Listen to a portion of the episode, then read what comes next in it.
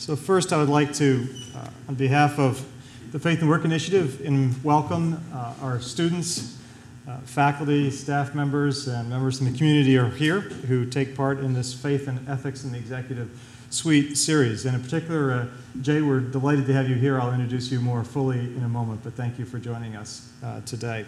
Uh, for those who are unfamiliar with the Faith and Work Initiative, we convene different gatherings of senior executives like Jay and others. Uh, remaining in our series, we have uh, a to be announced panel on November 7th, and Jim Quigley, the former CEO of Deloitte, who will be coming on the 21st of November, and he will be speaking out of the Mormon tradition.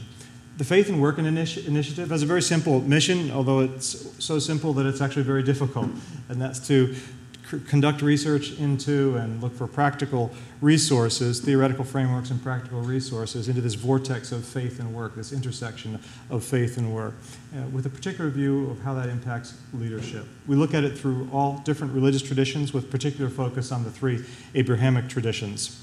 To give you a sense of some of the people we've had over the past few years, by the way, we're now entering our sixth year here at Princeton University.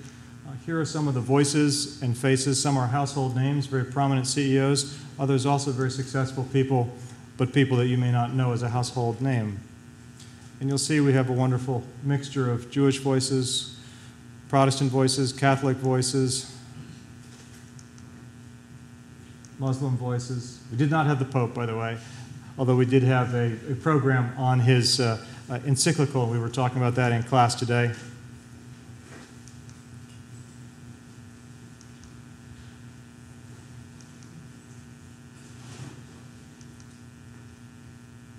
And Jack Bogle, the founder of Vanguard Funds, a legendary figure. Warren Green from Fox News. And we've sort of accidentally stumbled into a two part series we're jokingly calling The Power of Ethics because uh, last week's visitor, for those of you who are here, was Ralph Izzo, who spoke out of the Catholic tradition. And he uh, is the head of uh, public service, electric and gas, actually, the public service enterprise group as a whole. Uh, and he spoke out of his Catholic tradition. And today, we're delighted to have uh, Jay Worenklein here with us, who will be speaking out of an Orthodox Jewish perspective. One of the things I'm always quick to mention, by the way, when identifying someone out of the religious tradition, is that it's a little bit unfair to ask one person to speak for the whole tradition because if you got uh, five different Roman Catholics or five different Orthodox Jews or five different whatever, you'd probably get five different stories and understandings. So that's why we didn't say the Orthodox Jewish perspective, but an Orthodox Jewish perspective. So Jay, we'll, we'll look forward to your thoughts on that. Uh, by the way, our basic ground rules of our time together is appreciative and open inquiry, respectful of where one's tradition is, whatever it may be, and to learn and explore how these faith resources uh, or how these faith traditions and teachings can be a resource to leaders in the business ethics and, uh, and many challenges they face in the modern world. Jay, by way of background, is uh, uh, a New Yorker. He'll tell a little bit more of his personal story, but he's a, a Columbia University grad. By the way, so was uh, Ralph Izzo, who was here last week. Uh, and then he got his MBA from NYU and also his JD from NYU. He's been involved in the energy and finance uh, field for a long time. He started his career at Milbank and Tweed, leading their project finance and power utility practice. Uh, from there, he went to Lehman Brothers and also headed up their uh, group head of project finance, again with a specific focus on energy, power, infrastructure, and financial projects. Uh, from there, he became the CEO of U.S. Generating Company, U.S. Power Generating Company. And he'll tell some stories from some of those experiences and currently uh, he is now the uh, co-chairs uh, Akin Gump's global project finance practice with particular focus on energy, power, water, transportation, and other infrastructure industries. When we look at the question of infrastructure, both in this country or around the globe, the, some of the space that Jay is dealing in is perhaps the most uh, critical, important, and in many ways controversial space of energy resources, environment, and the many things that people think about associated with that. So, Jay, with no further ado, would you mind coming up to uh, join us and we'll have a little conversation? Yes, I it around.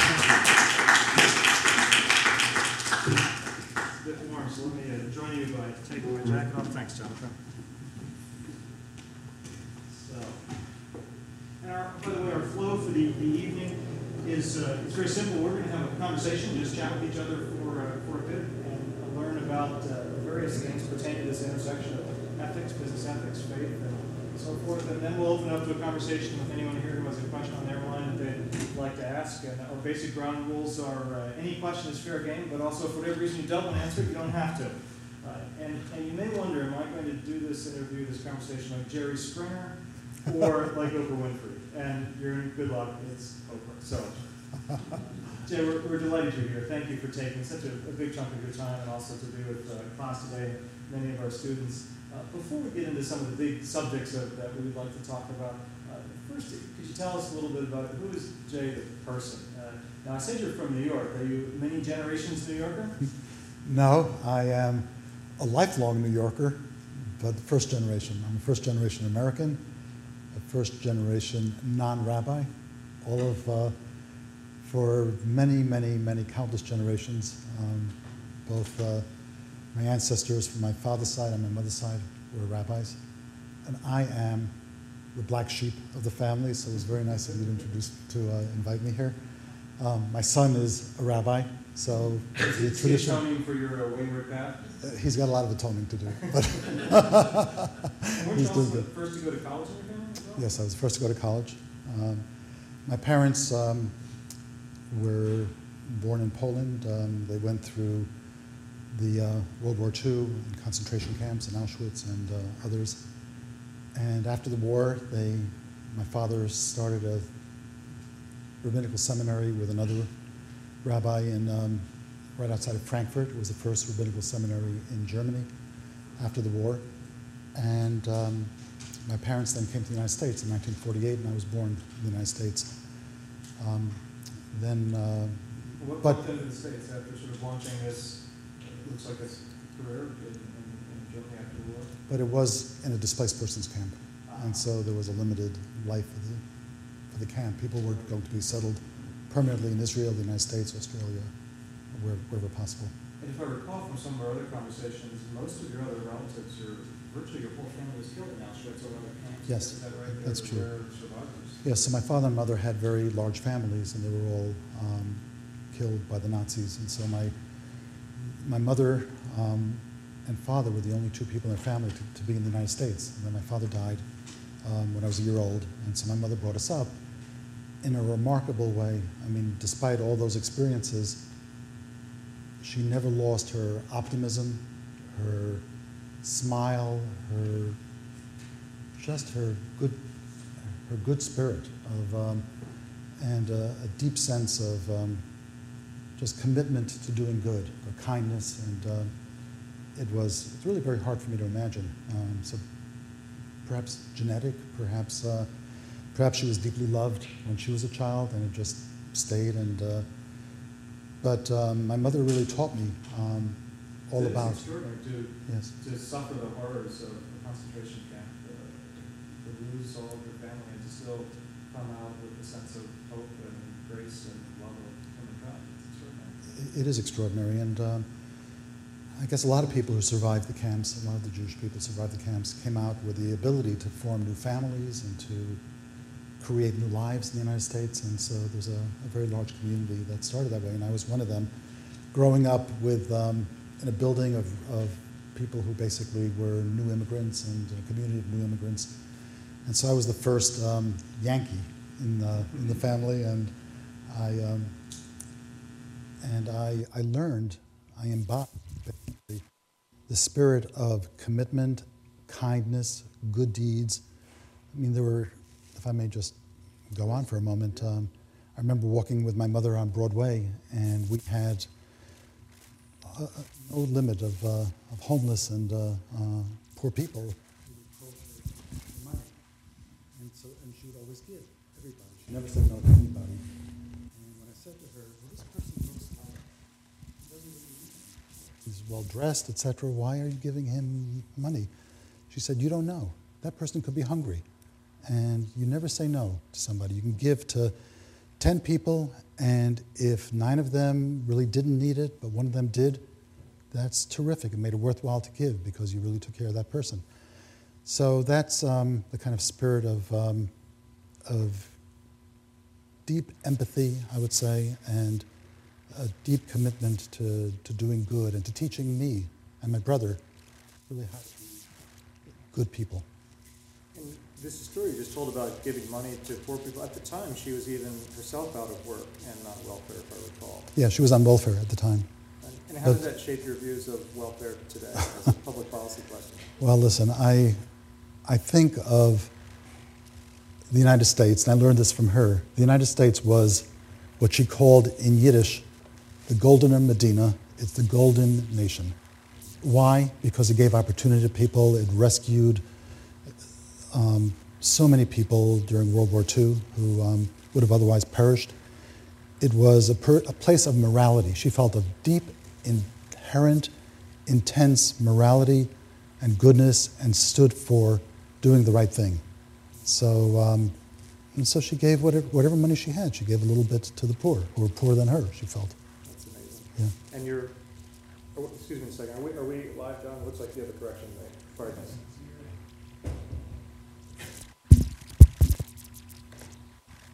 Technology problem. You sound like you're coming across loudly. Testing, one, two, three. Whoa, how about that? Okay, I guess if I turn the button on, that helps. now, you're talking about your mother very, very fondly. Uh, if I recall, your father died when shortly after you were born. Is that right? Yes. So, how did the family survive? It must have been extraordinary. Well, my mother was on welfare, um, and she had boarders. We had an apartment. We had um, two boarders who were living with us, um, helping to pay the rent. Mm-hmm. And then she learned how to be um, a cook um, in a school, so she was a cook. And then she learned how to use um, an old Burroughs uh, um, counting machine. Um, and I remember testing her on some of the things she was learning in school. Really? yeah. I was nine years old, and she was doing her homework, and I was testing her. So she was she really applied herself. But I really saw this as um, an economy that had real that really did great things for people. And, um, and all she knew, this was a typical, maybe it's a typical Jewish immigrant, Asian immigrant, um, immigrant story, but education was everything. And so if we went to school and we applied ourselves, we could be anything. And she even said to me, she said, you could be the President of the United States. Now that's very interesting because she was just a few years out of concentration camps and um, building from the ashes, really. But she thought her son could be the president of the United States. You know, that's um, which is, I guess, true of a lot of people who are immigrants and saw the United States as the land of opportunity. And of course, that's our great challenge today, is to make sure the United States remains the land of great opportunity for our children and for the children of all Americans um, in times when maybe people feel that there's less opportunity. But that's, I think, the sub theme of our conversation, which is how to make sure that corporations are moral enterprises, that the business community is an engine for growth, is doing the things that need to be done so that the United States could be a country that really reaches its potential. Let, me return to that in one moment. This concept of a, of a moral community, business as a moral community. Uh, I want to make tie one other thread, if I can. You, you mentioned you come from a family of generations of rabbis, and, and you chose not to be. Uh, do you mind if I ask why? Because certainly there must have been a familial expectation or pressure. There actually wasn't. Um, I went to uh, religious schools, to yeshivas, um, and I studied long hours of the day and uh, into the night, mostly religious studies, Talmud, um, Bible, uh, the prophets, etc. And there was a moment in time when I thought to myself, I don't want to be a layman. You know, the word layman in a religious seminary in yeshiva was used with such contempt. you know, there were two categories of people. There were rabbis and there were lay people. and if you were a lay person, it was equivalent to saying you were just an ignoramus. And I didn't want to be an ignoramus. So for a moment, I thought I'd be, become a rabbi. But I, um, I enjoyed so much what I was doing. Um, and when I was in college, um, after my fresh, freshman year in college, I became an Urban Corps intern for the New York City Council President's Office. And I became director of research through college. Um, so I was a sophomore and junior director of research for the New York City Council President, and then director of information for the Committee for Economic Development while I was going through college and law school. That was because I got married when I was 18 and we had children, and you know, I mean, basically, my mother said to me, 18? How could you be getting married at 18? And I said, Well, it says in the Talmud that at the age of 18, you're ready to go to the marriage canopy. And she said to me, Now you decide to become so religious? but, but anyway, so I got married and we had a family and I worked and, mm-hmm. and I loved it. And it was public work, public mm-hmm. policy work for government. And that led me to think about how lucky I was to have finally come into the energy sector, which was the interface of business and government and politics, and that's what I'd done for my whole career. Well, just to tie one thread together, we think in our conversations through the Faith and Work Initiative and this class, uh, Business Ethics and Modern Religious Thought, we, we think about where we see similarities in different traditions. And, and what you describe as this sort of hierarchy between the rabbi and the layman, that's actually echoes itself. You'll find that in many uh, branches of Christianity as well, where there's the uh, ordained priest or a pastor, and then there's the lay person, and there's a certain tension which goes with that from time to time.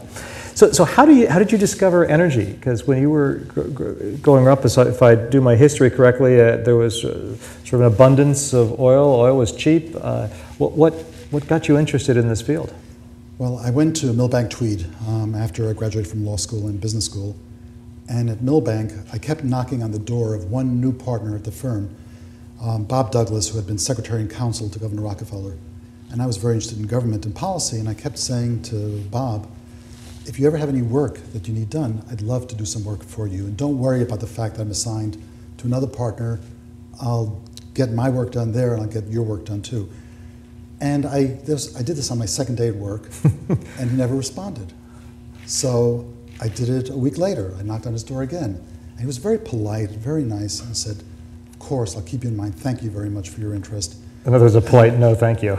Well, he didn't have the work. Okay. As it turned out, but I didn't know that. Right. Still, I really wanted to work for him, so I kept knocking on his door. Every few days, I'd knock on his door. And he never threw me out.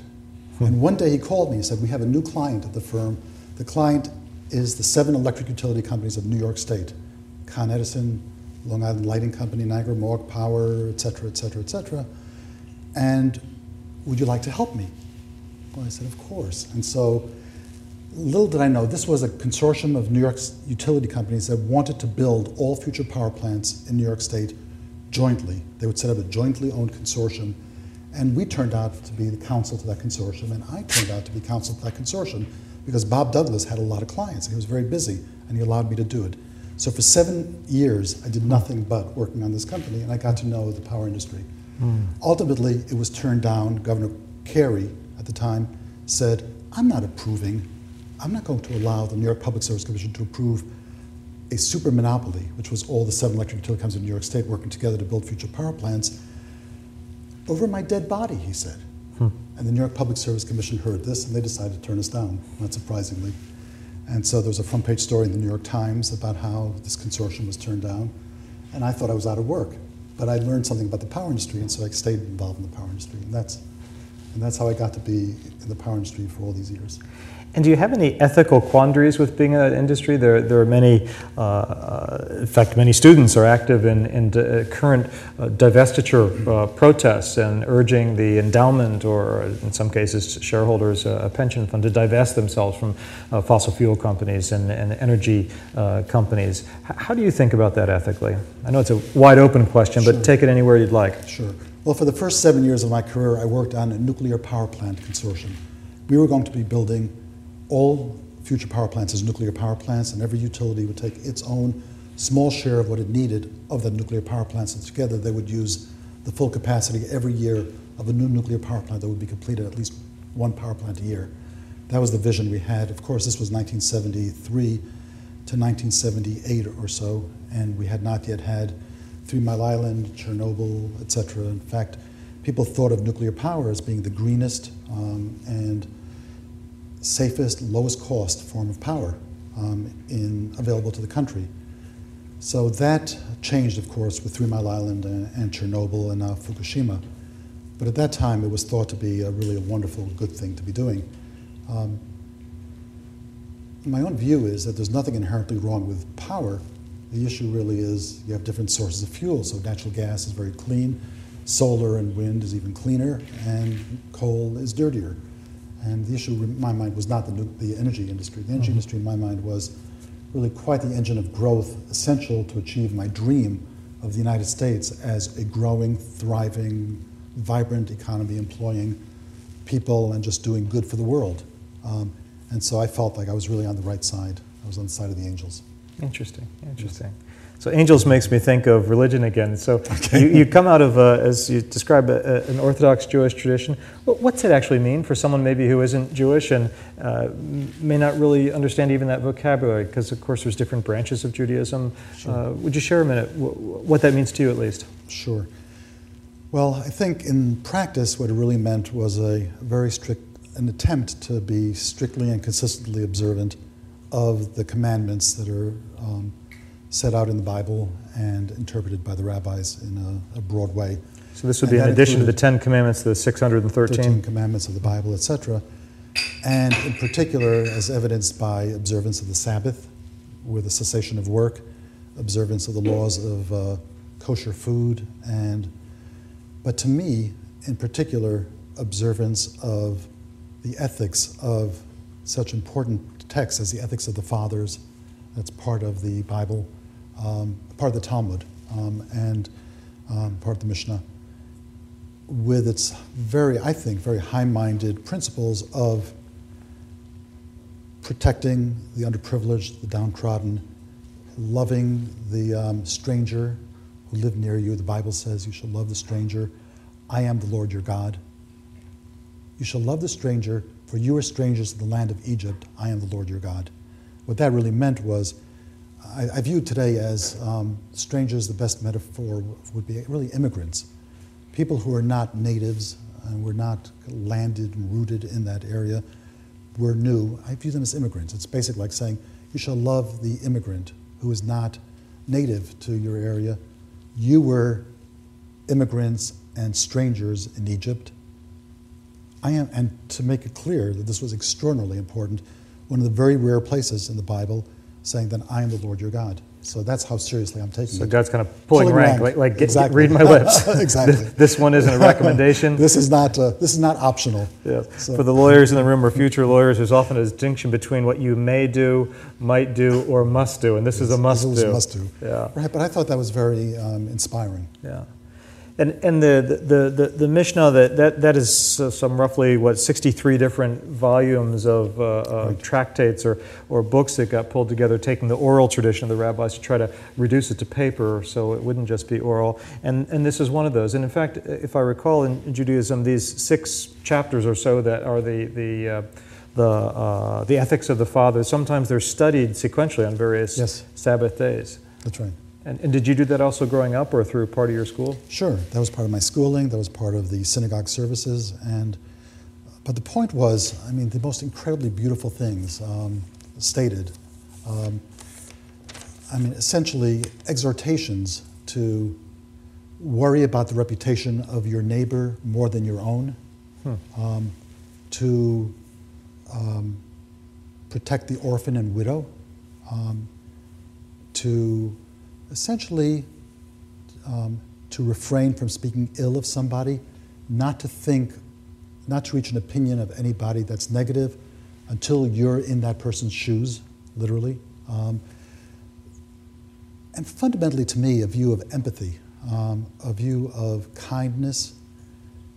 And I learned that, I think all of you from different faith traditions will identify in the same way, that Jews were supposed to be people of mercy, the children of people of mercy. In Hebrew, Rahmanim, B'nai Rahmanim. Um, and And what's meant by that? The children of people of mercy. that mercy is in your genes. Mercy is your middle name, in other words. Kindness, empathy, taking care of people who need to be taken care of, never turning your back on anybody, etc. Um, thinking, speaking well of people, um, never speaking slander of anybody, even if it's true, it was slanderous. Um, it was called evil tongue. Um, If you spoke things about third parties that could in any way be embarrassing, no matter whether it was true or not. So there was a, a sense of a very high ideal, which I felt um, that I would try to translate in whatever I was doing professionally, because it That's- felt very natural. Now, some would say that, wow, that's, that's beautiful, but you can only do that if you're in the so called caring professions, maybe in nursing or perhaps uh, uh, a clergy profession of some sort. But to go into the dog eat dog corporate world, for bottom rule, bottom line rules. Uh, how can you be this agent of mercy? How can that be your middle name as a CEO? Well, what I really learned was in every walk of life, in every daily encounter, they all have one thing in common we're dealing with people. And, and maybe I can take a, a moment out of this to tell you how I looked at dealing with people. Would you? And I know you, maybe a story or to Yes, illustrate it I'll, as well. I'll tell you something. I became chairman and chief executive officer of a company called U.S. Power Generating Company, which owned, owns about a 20% to a quarter of New York City's generating capacity. And that company also owned 50% of Boston's generating capacity. The uh, week after we took over these power plants, having bought them from companies who had owned them before, um, I, I ended up um, going to some of our power plants and I would go to safety meetings and I made it my thing to go to safety meetings and make sure that our people were safe and did not get hurt. Um, I told them that the last thing in the world I wanted to do was ever to go to a home of any of my 200 employees in New York City and say to the wife or to the husband, I am so sorry to be here. Uh, I just never want to be in that position. So I told our people, if you have any question about whether what you're doing is safe and your supervisor is telling you to do something, stop. Do not do it. Stop. Think about what you're doing. Plan it. Call timeout. And those are the kinds of things we told our people. So, unfortunately, one day um, in one of our power plants in Brooklyn on the, on the waterfront, um, we have barges on the waterfront that are critical to the reliability of the Brooklyn um, power system. A worker walked to the edge of the barge, fell off the barge, fell down equivalent of four. These are massive structures, right? These are massive structures on the water. They had massive turbines on them, gas turbines or oil fired turbines. Um, they were producing a massive amount of power. It's just that they were on, on um, moving barges that could be moved. So he falls the equivalent of four So stories. it falls, falls equivalent of four stories, is rescued. Somebody couldn't swim, didn't have any life protecting vests or anything else um, on him. Somebody throws a rope to him, is rescued, put him into the hospital for um, hypothermia, etc. And I then go the next week to the power plant for a safety meeting. And I'm prepared to talk about this person, and we learned some lessons about safety vests, about um, helmets, etc., for people who are nowhere near anything dangerous but could fall. You know, so we learned something. And to my surprise, when I got to the power plant, I was met with such hostility. Because actually, didn't you go into it feeling a little bit uh, smug is perhaps the wrong word, but you had paid for his family, you had Yes. incurred a lot of expenses that might Right. not have been expected normally. Exactly. We had so done kind of lot gone of above and beyond, so to speak. That's right, and we were doing that for our people. We were, I was sending out notes to our people saying because one of our employees had died, being misdiagnosed of a disease, I said, "Here's the name of my doctor. Here's a telephone number. You, if you ever have a need for a second opinion, if you're ever unsure about what you might have, if you're not feeling well, call my doctor. He will send a bill to U.S. Power Generating Company. You will not pay anything, but I want to make sure everybody here gets the medical support that they need." And um, nobody ever called this doctor, but I felt like we were doing the right thing. Yeah. And, um, and, and that's the way it went. And I felt good about our relations with our employees. We had very good relations. When I got to the power plant, somebody, and I'm having this dialogue with our employees in a safety meeting, one person gets up, points his finger at me, and says, You don't care at all about us. All you care about is money, making money for your company. You have no interest in, our, in your employees. That must have been a little taken you back. I was stunned. I was stunned by that. That was exactly the opposite of what we were doing. So I was thinking about that for a moment, and I said, Let me tell you how I, how I look at this. I said, We are all made in God's image. I said, We are children of God. You all are sacred individuals. There's nothing more important to me than your safety and your well being. Don't ever, ever say to me again that all I care about is money. I don't lose any sleep about that. I lose sleep about somebody getting hurt. Bet you could have heard a pin drop after that. Yes. And what, happened? How'd they it was unbelievable. First of all, they had never heard anybody talk to them like that, particularly in business, I'm sure.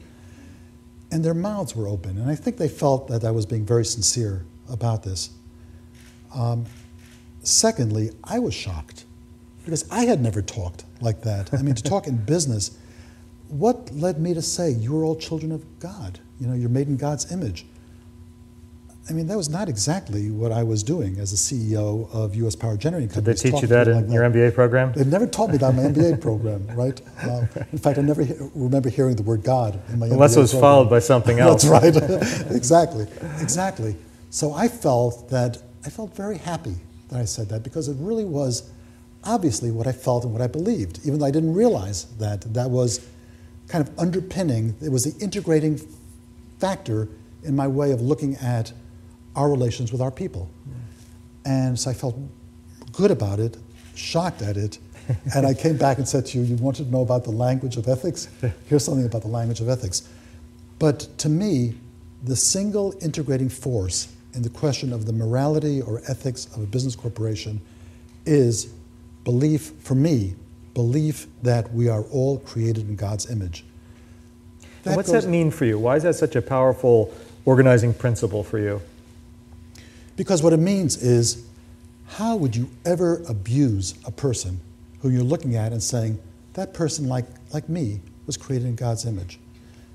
Would you curse that person out in private or public? Would you belittle that person? Would you insult that person, offend the person? Be just be um, indiscriminately intolerant uh, of anything about that person? No, you wouldn't. Frankly, you'd be worried about that person. Um, so that was one point. Another point was would you punish that person for infractions lightly? No.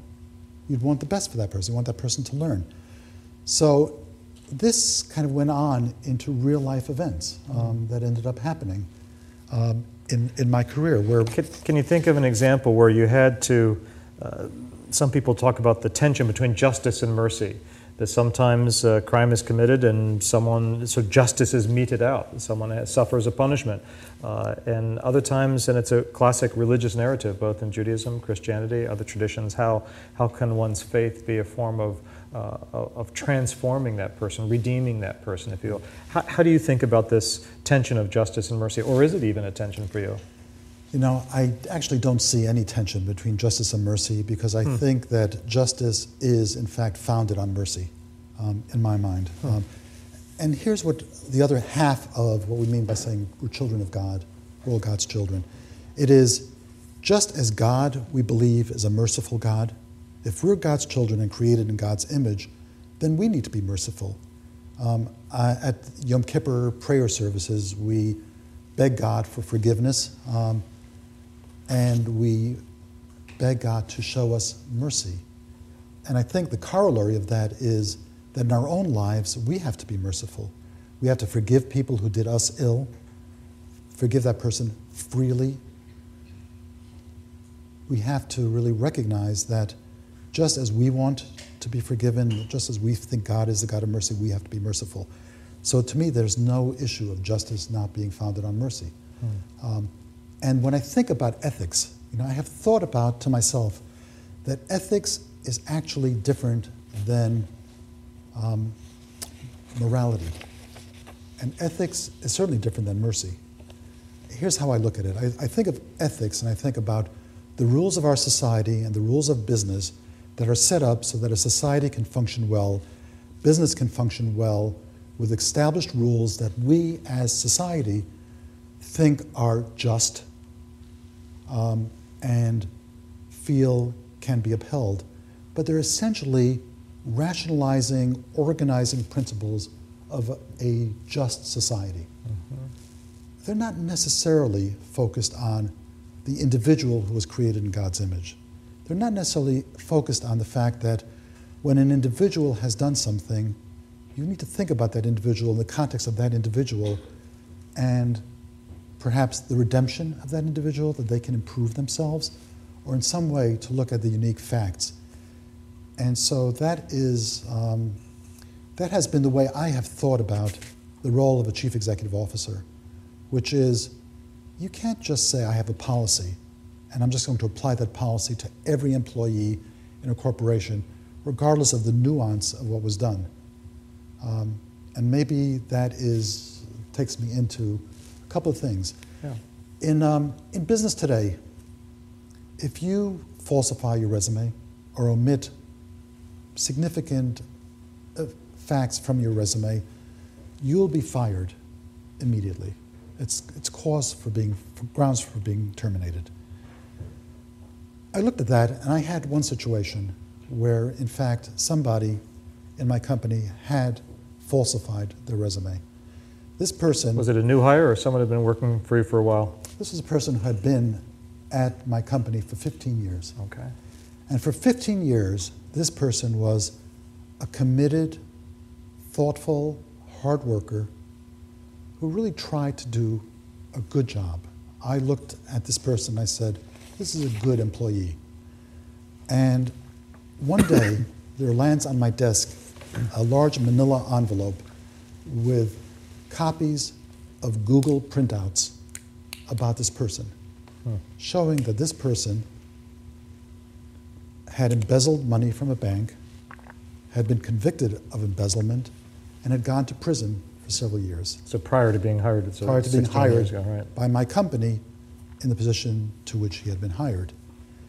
And essentially, this was putting me on notice that we had a person who was a former convict in a financial position in our company and who had, we learned, um, because we looked into it, not told us that on his resume. Obviously, he would not tell us that on his resume. But that should have been grounds for firing. And I looked at that and I said to myself, wait a second. Why is this anonymous envelope coming to me? The reason that anonymous envelope was coming to me was because this person had done the right thing and had informed to management that there was a corruption scheme going on where there were paybacks given to people in the purchasing area in the company. So this person actually blew the whistle, This person did the right thing by the the company. because that person was offended mm-hmm. by that type of behavior that didn't reflect clearly his own values in the way he had developed them over the past 15 years as a very loyal employee of the company. And yet, he had falsified his resume and he had been a, a convict. And there was an enormous, enormous coalescing of views of my people, my head of human resources, my chief operating officer, and my shareholders who were on the board of my company, who basically were concerned that if it became known as we were about to do an initial public offering of our company, that we had um, on our, we had and that we allowed to remain a person who had been an embezzler, uh, ex- now an ex-convict, etc., who falsified his resume, that that would look bad um, for us. That was the issue that I think you've called um, The optics. the optics of the situation. And I basically took the position that, wait a second, this person is, we are learning this because this person did the right thing. That alone should tell us that this person has paid the price for what that person had done and was, in fact, a good citizen. Took a lot of risk um, on himself to let that be known. And that risk, in fact, materialized for him. And how would we ever fire this person? Anyway, to make a long story short, um, my views did not prevail at the time. And that person, you know, the, um, though I was chief executive officer, the, um, the board um, did um, instruct me to fire him. Um, I felt that that was a big miscarriage of justice. And that also said something to me about this.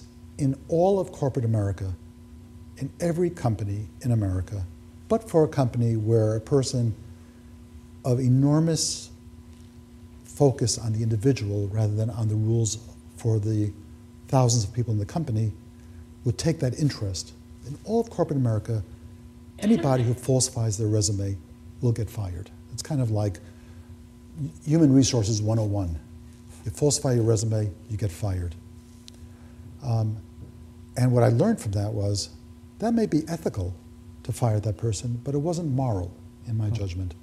Um, and that's where I kind of began to see that morality is different from ethics in the sense, to me, that morality is a one on one examination.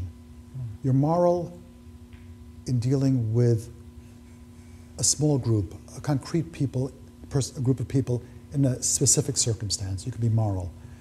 Um, you can be ethical and not be moral, is what I learned. And if I think of business as a moral community, which has the responsibility for being the engine of our growth in this country, and for really being the engine of innovation, of taking people and helping create work training so that we can get our younger people to work, et cetera, that that moral community has to be a community that focuses on individuals and not just on broad people.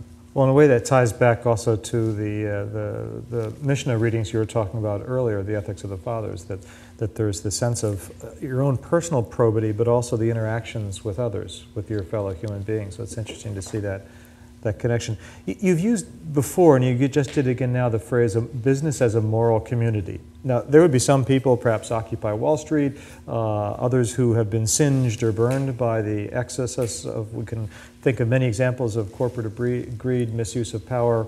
Uh, many people would say you must be joking. There is, that, that's intrinsically illogical. That, that would never fly.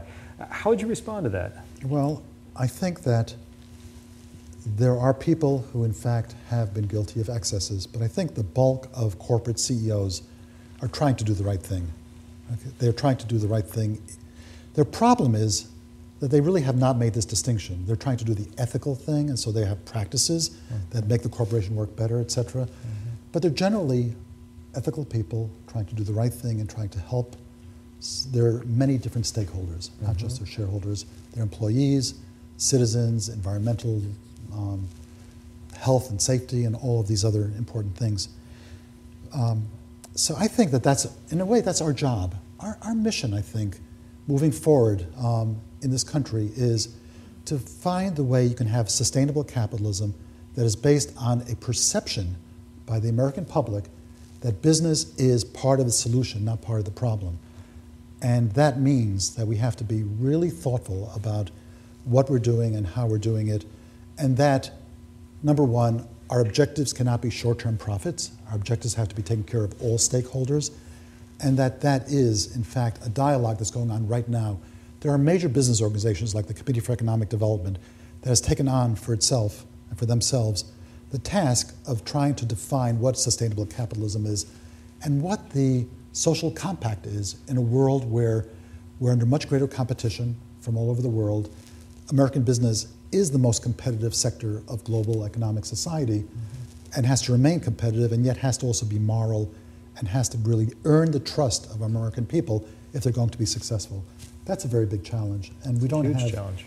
And, and so what I'm saying is that I think we should be setting out this model of business as a moral enterprise, a family of people coming together to work, to be treated properly, and to do right by the growth of society, the employment of people, and the welfare of the country.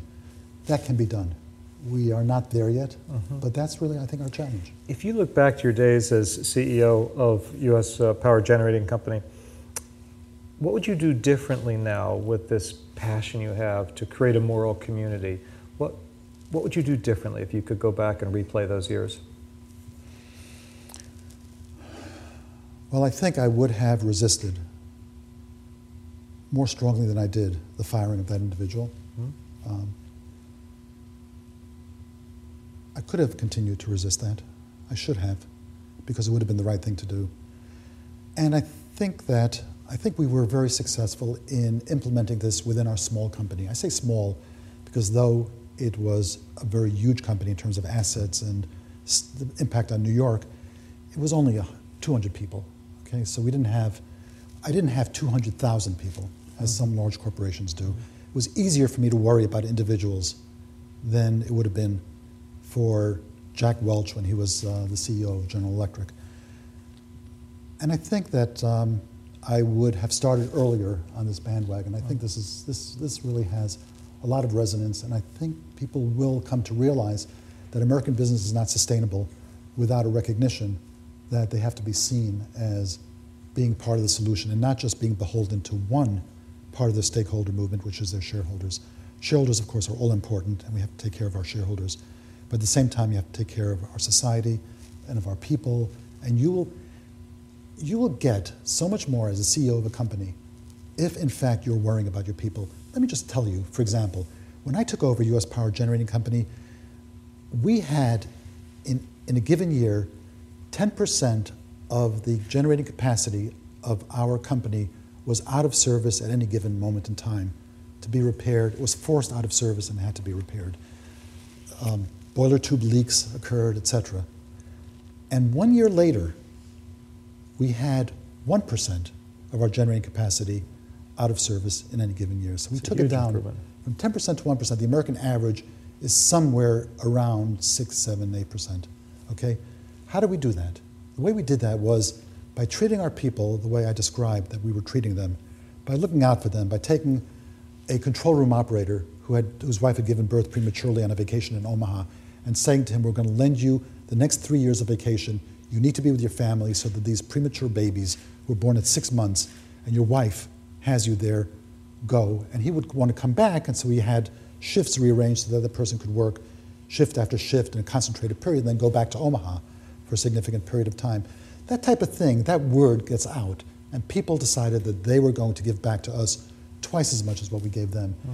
And so on a summer afternoon when the boiler was 200 degrees inside the boiler and we had leaks that had to be welded shut, hmm.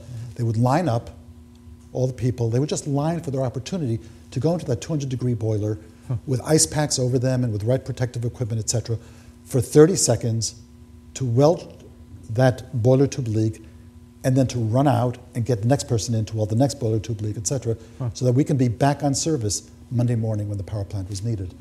And that's kind of the stuff that happened. And I really do believe that people have a really mistaken notion. It is not expensive. Everything I told you about, the good things we did for our people, I believe that in the four and a half years or so, five years that I was CEO of U.S. Power Generating Company, maybe cost us $10,000. And by getting our forced outage rates down from 10% to 1% alone, nothing else, we saved, we had added revenues in the millions of dollars. So, um, so in other words, so the this is smart business. The critique that, hey, this stuff's expensive, it's, it's, it's too touchy-feely, it's going to hurt the bottom line, you're arguing that actually it's the other way around. A, it's not that expensive, and B, it will help the bottom line. Exactly, and people are not going to abuse you. You know, a lot of people are cynical and they say, "You do that, and people will abuse you." They'll just they'll just abuse the system, and that's so not the case. People really feel that they're seen as individuals, they're trusted, they're honored for what they're doing in every capacity that they're doing it at. They want to earn that trust, and they will pay you back many times.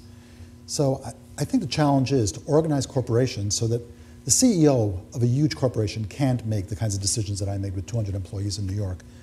Okay, so there have to be rules, but I think the rule invol- in, also involves delegation.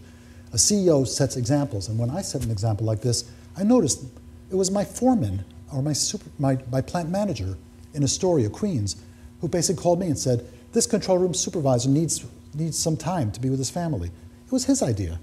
And that is great because that, that value starts permeating the organization. People like doing the right thing if they feel like they're being rewarded for it, and that was very effective. So I think that this could be kind of brought down in the organization and delegated. And what advice would you have for students who are here and that you spoke with in class who might say, hey, that's all fine and good. You were the, you were the top dog, you had the corner office, you're the CEO, you had authority. Uh, what can I do at, at my entry level position in a company? I'm sort of, behold, I've got to play the game. This isn't the time for me to, to make waves. Uh, what would you say to that? All right, so I have a couple of thoughts. Number one, for you students here who are going to go out into the world of work, take a, take a lesson from what I did by knocking on the door of this partner twice a week because I wanted to work for that person. The point of the matter is, you go into large organizations and you get assigned to something, but that doesn't mean that you can't actually try to get yourself into a position where you can do the kind of work for the kind of person you want to do by asking for it. Now, that may mean a much greater burden on yourself because you may have two jobs to do the job that you've been assigned and the job with this other person, but you've got to ask for what you want. And you, you should ask, what's the worst that can happen? It won't happen, right? but the best that can happen is, uh, as in my case, it happened, and my whole career followed that because that was really the beginning of my career. Um, so that's point number one. Point number two, to act towards everybody with enormous decency and kindness. Secretaries, messengers, everybody. You, you know, it's easy to act up with some degree of you know, humility and uh, deference. You've got to act down, sideways, everybody, the delivery person who brings lunch, etc. An individual created in the image of God, that person, most important, people are going to watch how you, how you deal with people. I just read, I was reading in a book, um, when you're taking somebody out to dinner and you're interviewing that person for a job, what's the most important thing you need to watch in that dinner? The answer was, how did that person speak to the busboy, the waiter, um, etc.? That's, you know, how does that person respect other human beings? And you can do that. The other point is really to not to gossip, to do all the things that are the right things, just to recognize that you are on display and people are watching you and they want to watch to see whether you have the characteristics of a leader. Can you, in fact, grow, get promoted, etc.? The way you show that you can grow is by being serious about the work, by speaking not in a sarcastic way. I think, incidentally, that there is never in life, ever, a reason to be sarcastic. Hmm. I have never, ever, ever seen appropriate sarcasm. Okay? So, point number one to talk to people in a straight, honorable, respectful way. What you have to do is to point out to somebody in a position to be able to do something about it the understanding of what led that person to do that, a sensitivity to that, and a thought that there might be a better way to do it, and to do this in the kind of the right way, so that people can say that shows maturity, it shows judgment, it shows respect, and that's the kind of person that we would like to have continue to progress in our company. So the beauty of this whole situation, talk about the integrating principle, is that morality is not only moral, and kindness is not only good for the soul, but it's also so good for you as a practical matter. It's actually very constructive, very pragmatic, very, um, you know, it, it works. If you were trying to be really cynical about it and to say, what is the best strategy I would want to take to get ahead, it's just to do all these wonderful things, I think, because it really puts you in a position where you can actually put your energy into the substance of the work rather than some of the sideshows that go on. As, as the saying goes, virtue is its own reward in some exactly. ways, too. Yes. Now, Jay, uh, before we begin opening up to the audience for questions, which uh, look forward to hearing what people might want to have you elaborate on or ask different things, uh, one of the things I so appreciate about our conversation and friendship is that you're willing to share stories that uh, you look back at maybe a bit like the one person that you were compelled or yes. forced to, to fire that you wanted to give him a second chance that you're willing to share stories where, where um, you wish you could have a mulligans or a do-over. Uh, if you don't mind, I know it's a painful story. You had an employee once who was a model employee, six, seven years of uh, uh, exemplary performance, a high flyer, and a very tragic thing happened. Uh, would you mind sharing that story and, and what you, in hindsight, might do differently? I'd be glad to. So, this was a story of somebody who, for six or seven years, at a law firm was the most exemplary person. Treated everybody with respect, did magnificent work, was viewed as a, up, a rising star in the company. This person, one day, um, becomes a subject of a report that our executive committee received um, of, our, of our law firm from an accounting person saying they did a random audit, they do random audits, and they found that this person's expense report had in fact been doctored, that there was $2,000 of false expenses um, on it, personal expenses that were in fact reported to be business expenses, and that was reported to us. And um, we then spoke about that and designated a partner in our litigation department who was in charge of ethics of the firm to look into that situation and to report back to the executive committee um, on the situation to find out is there a basis for it and, and, and, to make recommendations to what we should do. That person did uh, call in this uh, associate, talk to the associate, told the associate that he, the partner wanted the associate not to say a word, but to listen to the partner. And the partner basically said to him, Here's what we've been told. I would like you to think about this and to come back to me tomorrow and tell me what the facts are about this. And by the way, I think you should hire a lawyer. Okay, now what does that mean? What's that all about? You should hire a lawyer?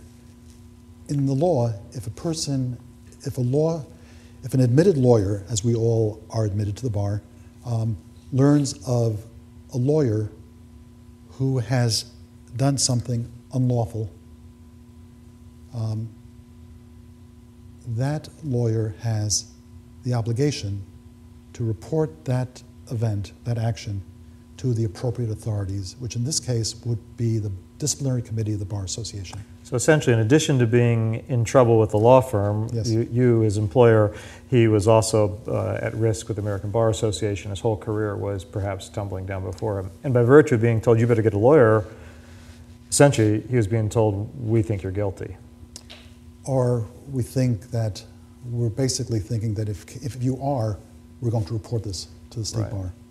So fast forward, what, Fast what forward. plays out? Okay, so what plays out is the guy comes back the next day, says to the partner, I want you to know there's no truth to this allegation. I did not do these things. You will have documents to show that I did not do these things. And um, goodbye. Leaves the office and heads out of the building towards home. Never gets home. Three days later, his body was found in the Hudson River. He, fell, he jumped off the George Washington Bridge. Now, what I I learned a lot of things from that. First of all, the executive committee should never have delegated responsibility for this. This was a person we knew was an upright character who had shown the most um, excellent conduct, behavior, and ethics for a long period of time. Um, the partner involved made a mistake, a serious, devastating mistake, in referring to a lawyer before he knew what the facts were. Um, and what I also learned was we weren't thinking about it in a framework that made any sense. In retrospect, What do you mean by that? okay, in ret- we were thinking about this. This is a It's a legal is- issue. It's a legal issue. There was theft of two thousand dollars. There's a disciplinary issue, Mm-hmm. and we need to get to the bottom of the facts. As if, when we found, if we were to find out that in fact he had done it, that would be the end of the conversation. But that's not the end of the conversation. It wasn't even the beginning of the conversation. Huh. The answer is we knew this person. What caused this person? Do we believe that this person was in fact a person who would ordinarily do something like this, take $2,000 from the firm and jeopardize his career? Couldn't we have other options? Why were we not thinkers out of the box to think about what else could be done here? There were lots of things we could have done, right? We could have viewed this as a medical issue. We could have said to ourselves, if this were true, this person obviously must be under such enormous stress or something else is going on because it is so inconsistent with this person's whole manner of conduct for six years, where we saw this person every single mm. day and knew what kind of person it was. Mm. Point number one. Point number two, we could have thought, all right, this person needs to be punished. But until we know more about it and we get our handle on it, why don't we just sit, sit, tell the person not to come to work for a couple of months, take a leave of absence, etc., etc., etc. We can all, in the breadth of our thinking, think about another way to deal with it that postpones it, gives us time to think Hmm. about the situation and to think about it potentially in a more constructive way.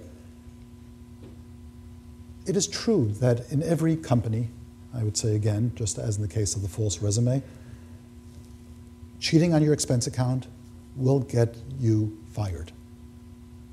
Okay? Every company will fire that person. That's consistent with American ethics. Hmm. But did that person have to be fired and have to be reported to the Bar Association? Couldn't we have thought about talking to the Bar Association about the events after we uh, knew something about it? Or after we put this person into medical uh, treatment? Um, it's that we weren't thinking very broadly. And, and I would just say to you this that um, it goes again to the, the difference between morality, looking at a person created in the image of God, and just saying that person has to be dealt with as an individual. This is not about my policy that says if you falsify your expense account, you get fired and you get reported to the Bar Association. This is a person, and we should think about it. And what's the appropriate? Yeah. What is the appropriate punishment for it for a person who has had this track record? You know, in our in our business ethics class, we've been talking broadly speaking about uh, this is built on uh, Niebuhr's model, three different ways or schools, intellectual traditions of thinking about ethics. That there's the right, the good, and the fitting, and right has this rules-based deontological nature. There's right and wrong, And then there's this, uh, the good, well, there's good and bad, or good and evil. And this third category of fitting and unfitting, or appropriate and inappropriate. It sounds like you have a real heart for that third category. Yeah, and I would just say to you that one lesson that I learned in my career is that there are, it is very hard to find an easy, easy decision that involves punishment of people that really should not be thought about. I mean, that these are difficult decisions.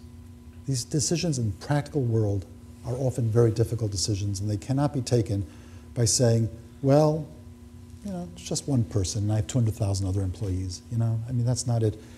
We, a life was destroyed. Now, I can't say that, in all honesty, I should not have been able, I should not hold myself accountable for not predicting that he might have done something like that. That was really an outlier of a reaction, I think, to it, because that person still had the ability to come and talk to us. He could have come and talked to us. He knew that he had relationships with us because the point was he couldn't look at himself in the mirror. He had so violated his own standards of what was right, he couldn't actually deal with himself and his family. Um, so my, my, my thought on this is that it is really very much the issue of changing our focus from ethics to morality dealing with the individual. Well, thank you. You know, as we open up now to questions, I just one last thought. In fact, we commented on this uh, a little bit earlier. Many people who aren't familiar with Judaism, uh, let alone different sort of Reform or Orthodox, et cetera, might be surprised. Their stereotype may, might be, well, Judaism is all about laws. It's about being law compliant, being obedient. Uh, and, and the, That's a very Christian definition. Exactly, exactly. Isn't, and isn't that sort of interesting how we all learn? And, and what you have done is, is reminded all of us, and myself included, that that's a, that's a really unfortunate stereotype, isn't it? That there's teachings of mercy and grace, and, and that's really what you're accenting in how you think about it. Mm-hmm. Uh, and I think when people think of someone who say Sabbath observant and dietary uh, ha- uh, customs, and that there's a, a legalism to that, and you're going way beyond legalism in your thoughts. So I thank you for Thank you. illuminating all of us in that. Thanks very much. Uh, questions? Yeah, Sing Sing, I see your hand first. There you go. How about that? Uh, so going back to the topic on justice in mercy, um, in those two stories, both of the both of the two people involved, they had a redeeming quality to them. Um, so if knowing what you know now, and a situation like this comes up again, but a person hasn't had the chance to re- hasn't shown any redeeming qualities, would you still show any mercy? so if someone's not shown redeeming qualities, Yes. would you still show this mercy, or at some point you have to fire someone for these conduct reasons? The person had been at the firm for only three days when we found out something like this. I mean, in other words, we didn't know the person. We had no idea this was really a just, upright, ethical person, basically. It's a very tough, um, tough question because really what it gets to is the issue of whether a corporation can be expected to take the time and the energy necessary to go into the depth of analysis that's needed for every individual where there isn't a real stake in the company, a relationship, or something else like that. The answer to your question, Sing Sing, has to be it has to be that that person is deserving of the same kind of attention. When that person gets fired, having been at the firm for three days, after being unemployed, let's say, for three years, okay, and has a job for three days and is now fired, that person's life is devastated too, right? So it's not a light thing. The fact that the person hasn't been there for a while doesn't mean that I can't view, I shouldn't view that person as a fully deserving human being. It makes it a much tougher. And I have to say, I have to thank you for the question, because it really means that Other questions? Yeah, Connor.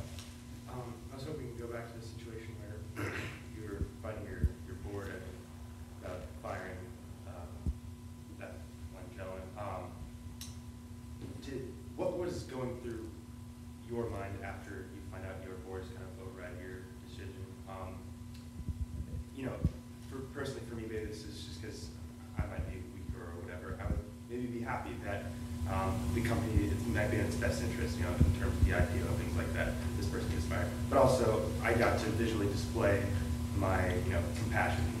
So maybe I feel a win-win, um, or maybe not, or maybe you're still so uh, convinced of your beliefs that's still dissatisfying. That, the fact that we came back to this question um, later makes me want to keep digging into it because you said you felt some sort of regret.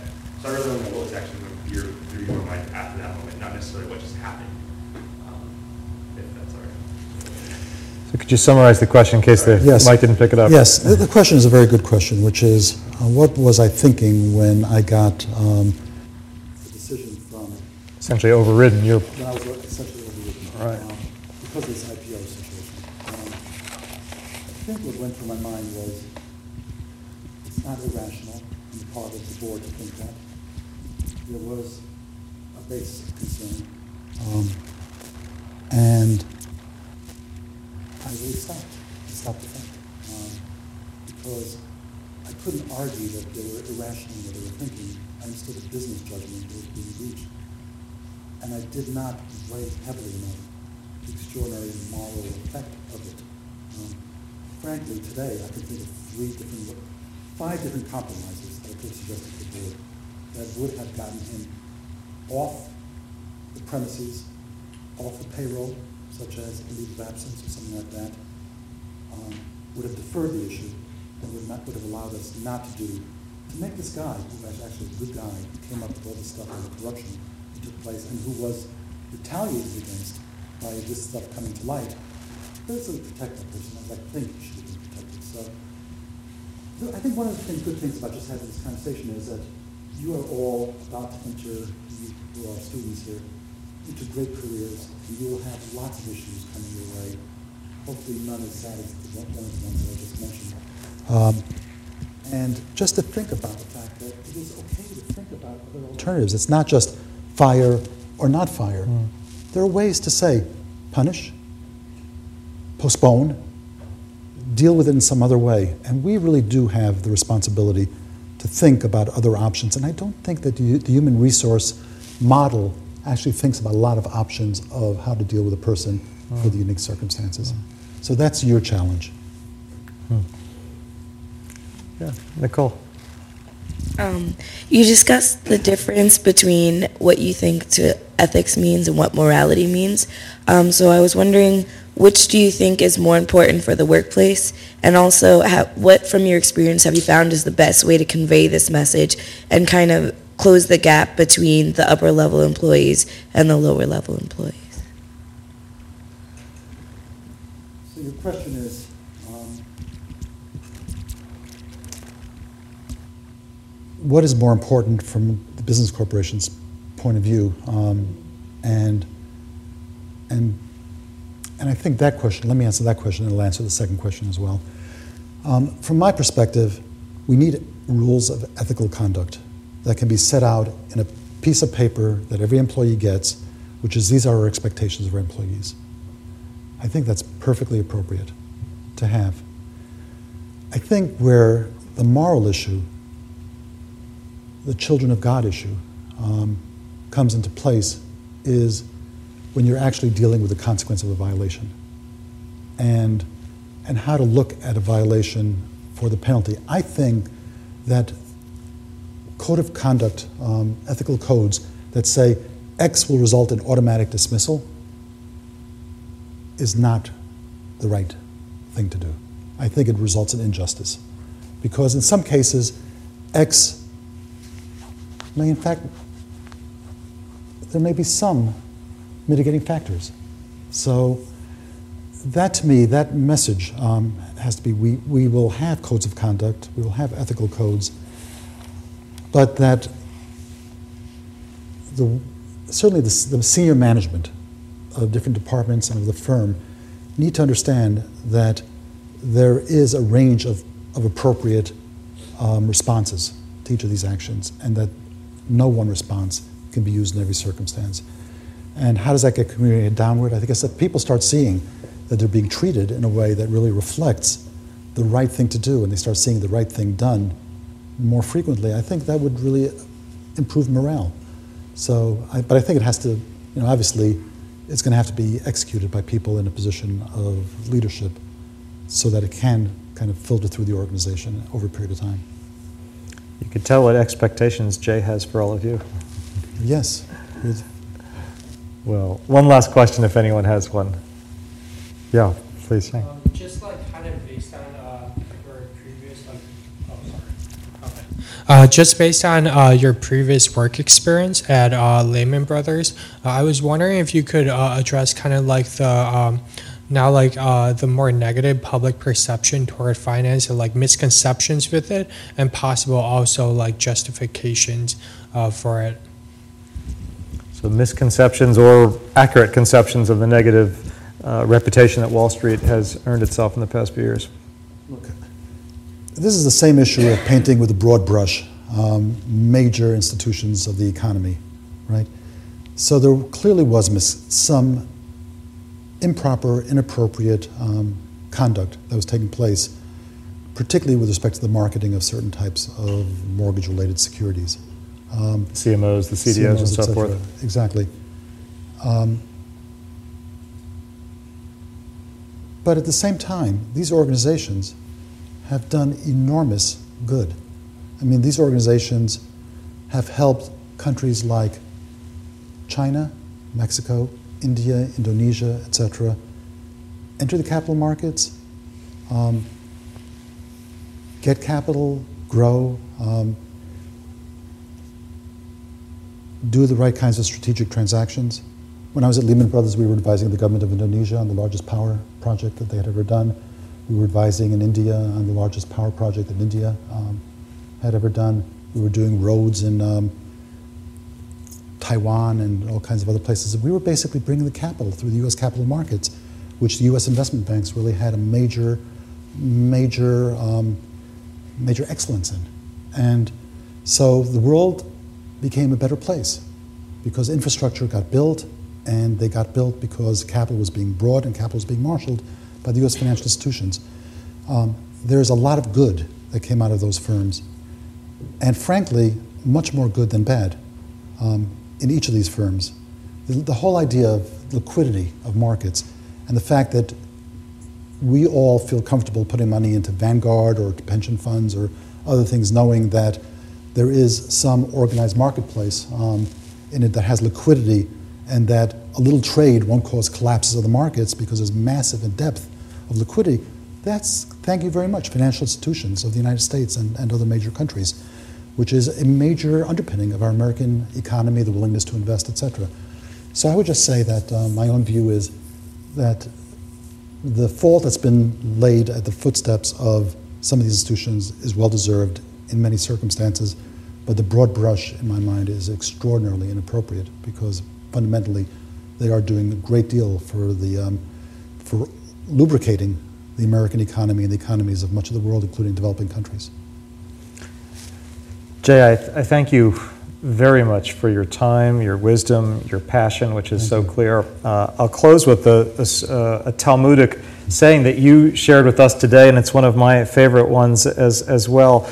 That the, as the teaching goes, the rabbinical story goes, that when someone ends their, their life and the, they're entering the heavenly courts, the very first question they're asked, the very first question is, Did you conduct your business affairs honestly?